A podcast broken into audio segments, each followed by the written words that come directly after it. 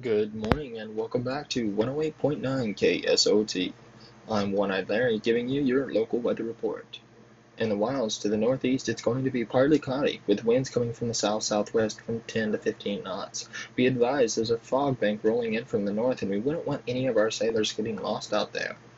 In the Ancients to the south, it's going to be clear and sunny. However, there's a big storm building up over Thieves Haven. If you're heading in that particular direction, keep an eye out. It will be a rough one. And the Shores of Plenty up to the northeast, it's clear, bright, and beautiful, with a high of 72, and winds ranging from the south at 10 to 15 knots.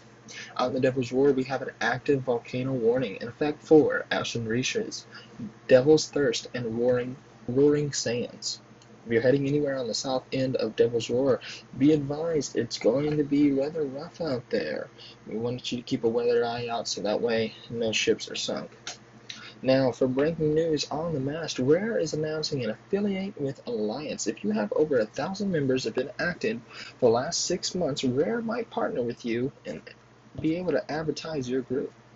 I'm One-Eyed Larry, and this is 108.9 KSOT, brought to you in part by Order of Souls, Learning the Secrets of Yesterday, and Arg, Athena Rogue Radio.